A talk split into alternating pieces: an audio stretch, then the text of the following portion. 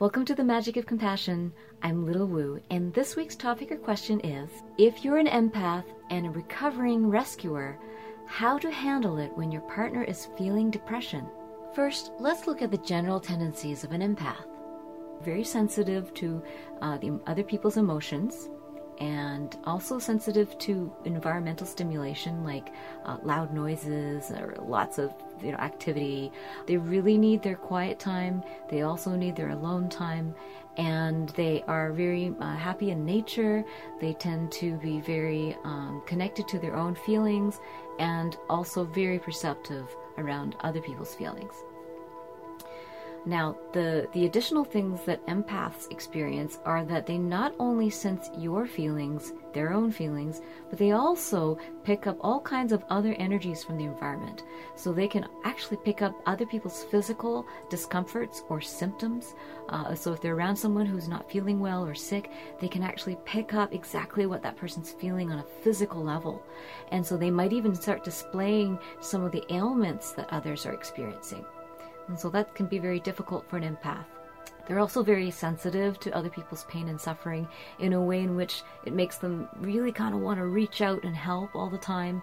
Um, so, being a rescuer is very common, being a healer or a counselor, uh, because people just also gravitate towards you as an empath. They can feel that you know and understand what they're sensing and feeling, so they tend to come to you uh, with their problems, with their emotions, and really, you know, open up, even though you know you're not inviting it directly it's just they sense that you're an empath. As psychiatrist Judith Orloff says, some empaths have profound spiritual and intuitive experiences with animals, nature, or their inner guides. I also want to give a definition uh, that you can find online for the term rescuer a person who saves someone from a dangerous or difficult situation. If you are an empath, then it's actually not surprising that you might also be a rescuer because if you're very sensitive to how people are feeling or hurting, then you're going to have a tendency to want to fix, repair, or help, um, want to rescue people from their pain and suffering. So there are two practices that I highly recommend for an empath who is also a rescuer. Um, and in this case, this question is around having a partner who's dealing with depression and, and how to handle that. And so these two practices will really help you ground yourself and permit you to be in the proper space to be the best kind of help to someone you love. The first practice is the art of the real namaste. Now, you might have heard the term namaste before. Maybe you're very familiar with it through yoga or other spiritual practices. Uh, there's a hand gesture that comes with it where you bow, and it comes from the Sanskrit word that is uh, very difficult to translate in English. And there's these beautiful words that have profound meaning in Sanskrit that takes many, many words in English to explain. A common translation of this Sanskrit word is that when the divine in me recognizes the divine in you, we are one. And this is a very beautiful way to perceive it, but the practical use of it, beyond just a gesture in yoga or meditation or other practice, it is a practice of seeing truly your own divinity and remembering the other person's divinity as well, even when they are suffering in their physical form. And so, even though it's very difficult to observe suffering in the world, it's important to practice observing them, each person, as a divine being who is in a physical form, and that they have a divine lesson that they are trying to learn in this moment. You are remembering that amid their suffering, they also have great, tremendous power and ability to connect with their source and access their own intuition and guidance. And so it's a very empowering way to perceive yourself and others. And when someone looks at you and believes in you and trusts in your power, it feels so much more than when they look at you as a victim and feel pity or sadness for you.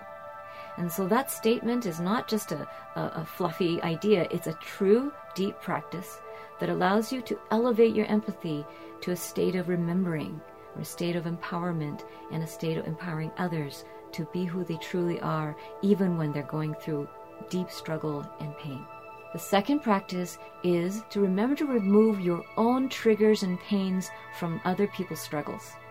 So, this person, if they're going through depression or going through some kind of suffering, then they're going through a life teaching and you're not going to be able to change or remove that teaching. The second lesson is about removing your pain from someone else's pain, to remove your lesson from their lesson.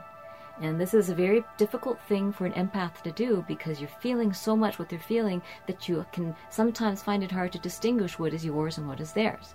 And so your your work as an empath is to remove your triggers, your suffering, your fears and anxieties, and what is difficult for you in witnessing um, all that to remove that from their experience so that it's cleaner for them, and so that they end up with just what they're going through. And yes, you can hold empathy outside of that ring, but you're actually not going to mix up and fog up their results and their experience with all your stuff.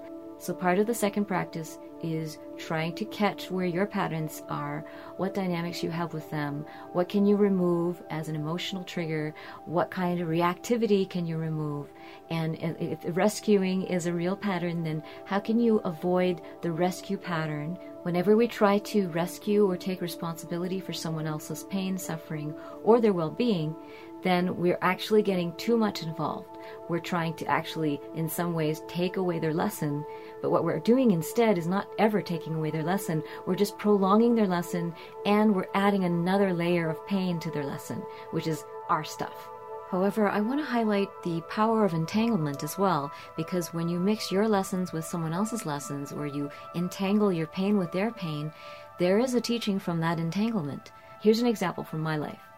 Um, many, many years ago, I had a very close friend who lost their job and was going through a period where they just couldn't figure out what they wanted to do with their life. So I started to loan them money on a month to month basis to help them have a little bit more breathing room so that they didn't have to just take any job that they hated, but to actually have more space and more energy to look at what they really wanted to do with their life and their skills my issues of feeling like I need to be always a kind person and helpful person. If I don't do these things, then I'm not a good person, was tied into his feeling of I want to be independent, but I keep needing help and doesn't feel good.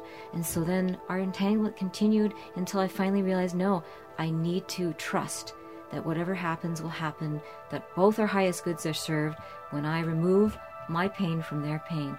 And so when I did that, removing my financial support, it was very difficult for a while and it, it required a lot of trust. Our friendship survived this, but our roommate situation did not. That was a very powerful entanglement, but it also taught us when we disentangled. Being an empath is a huge gift and the desire to help is very natural. And it's just about finding these energetic boundaries and different mindsets that allow us to empower ourselves and others and find the best way to help rather than get involved in enabling patterns that are defeating for both parties.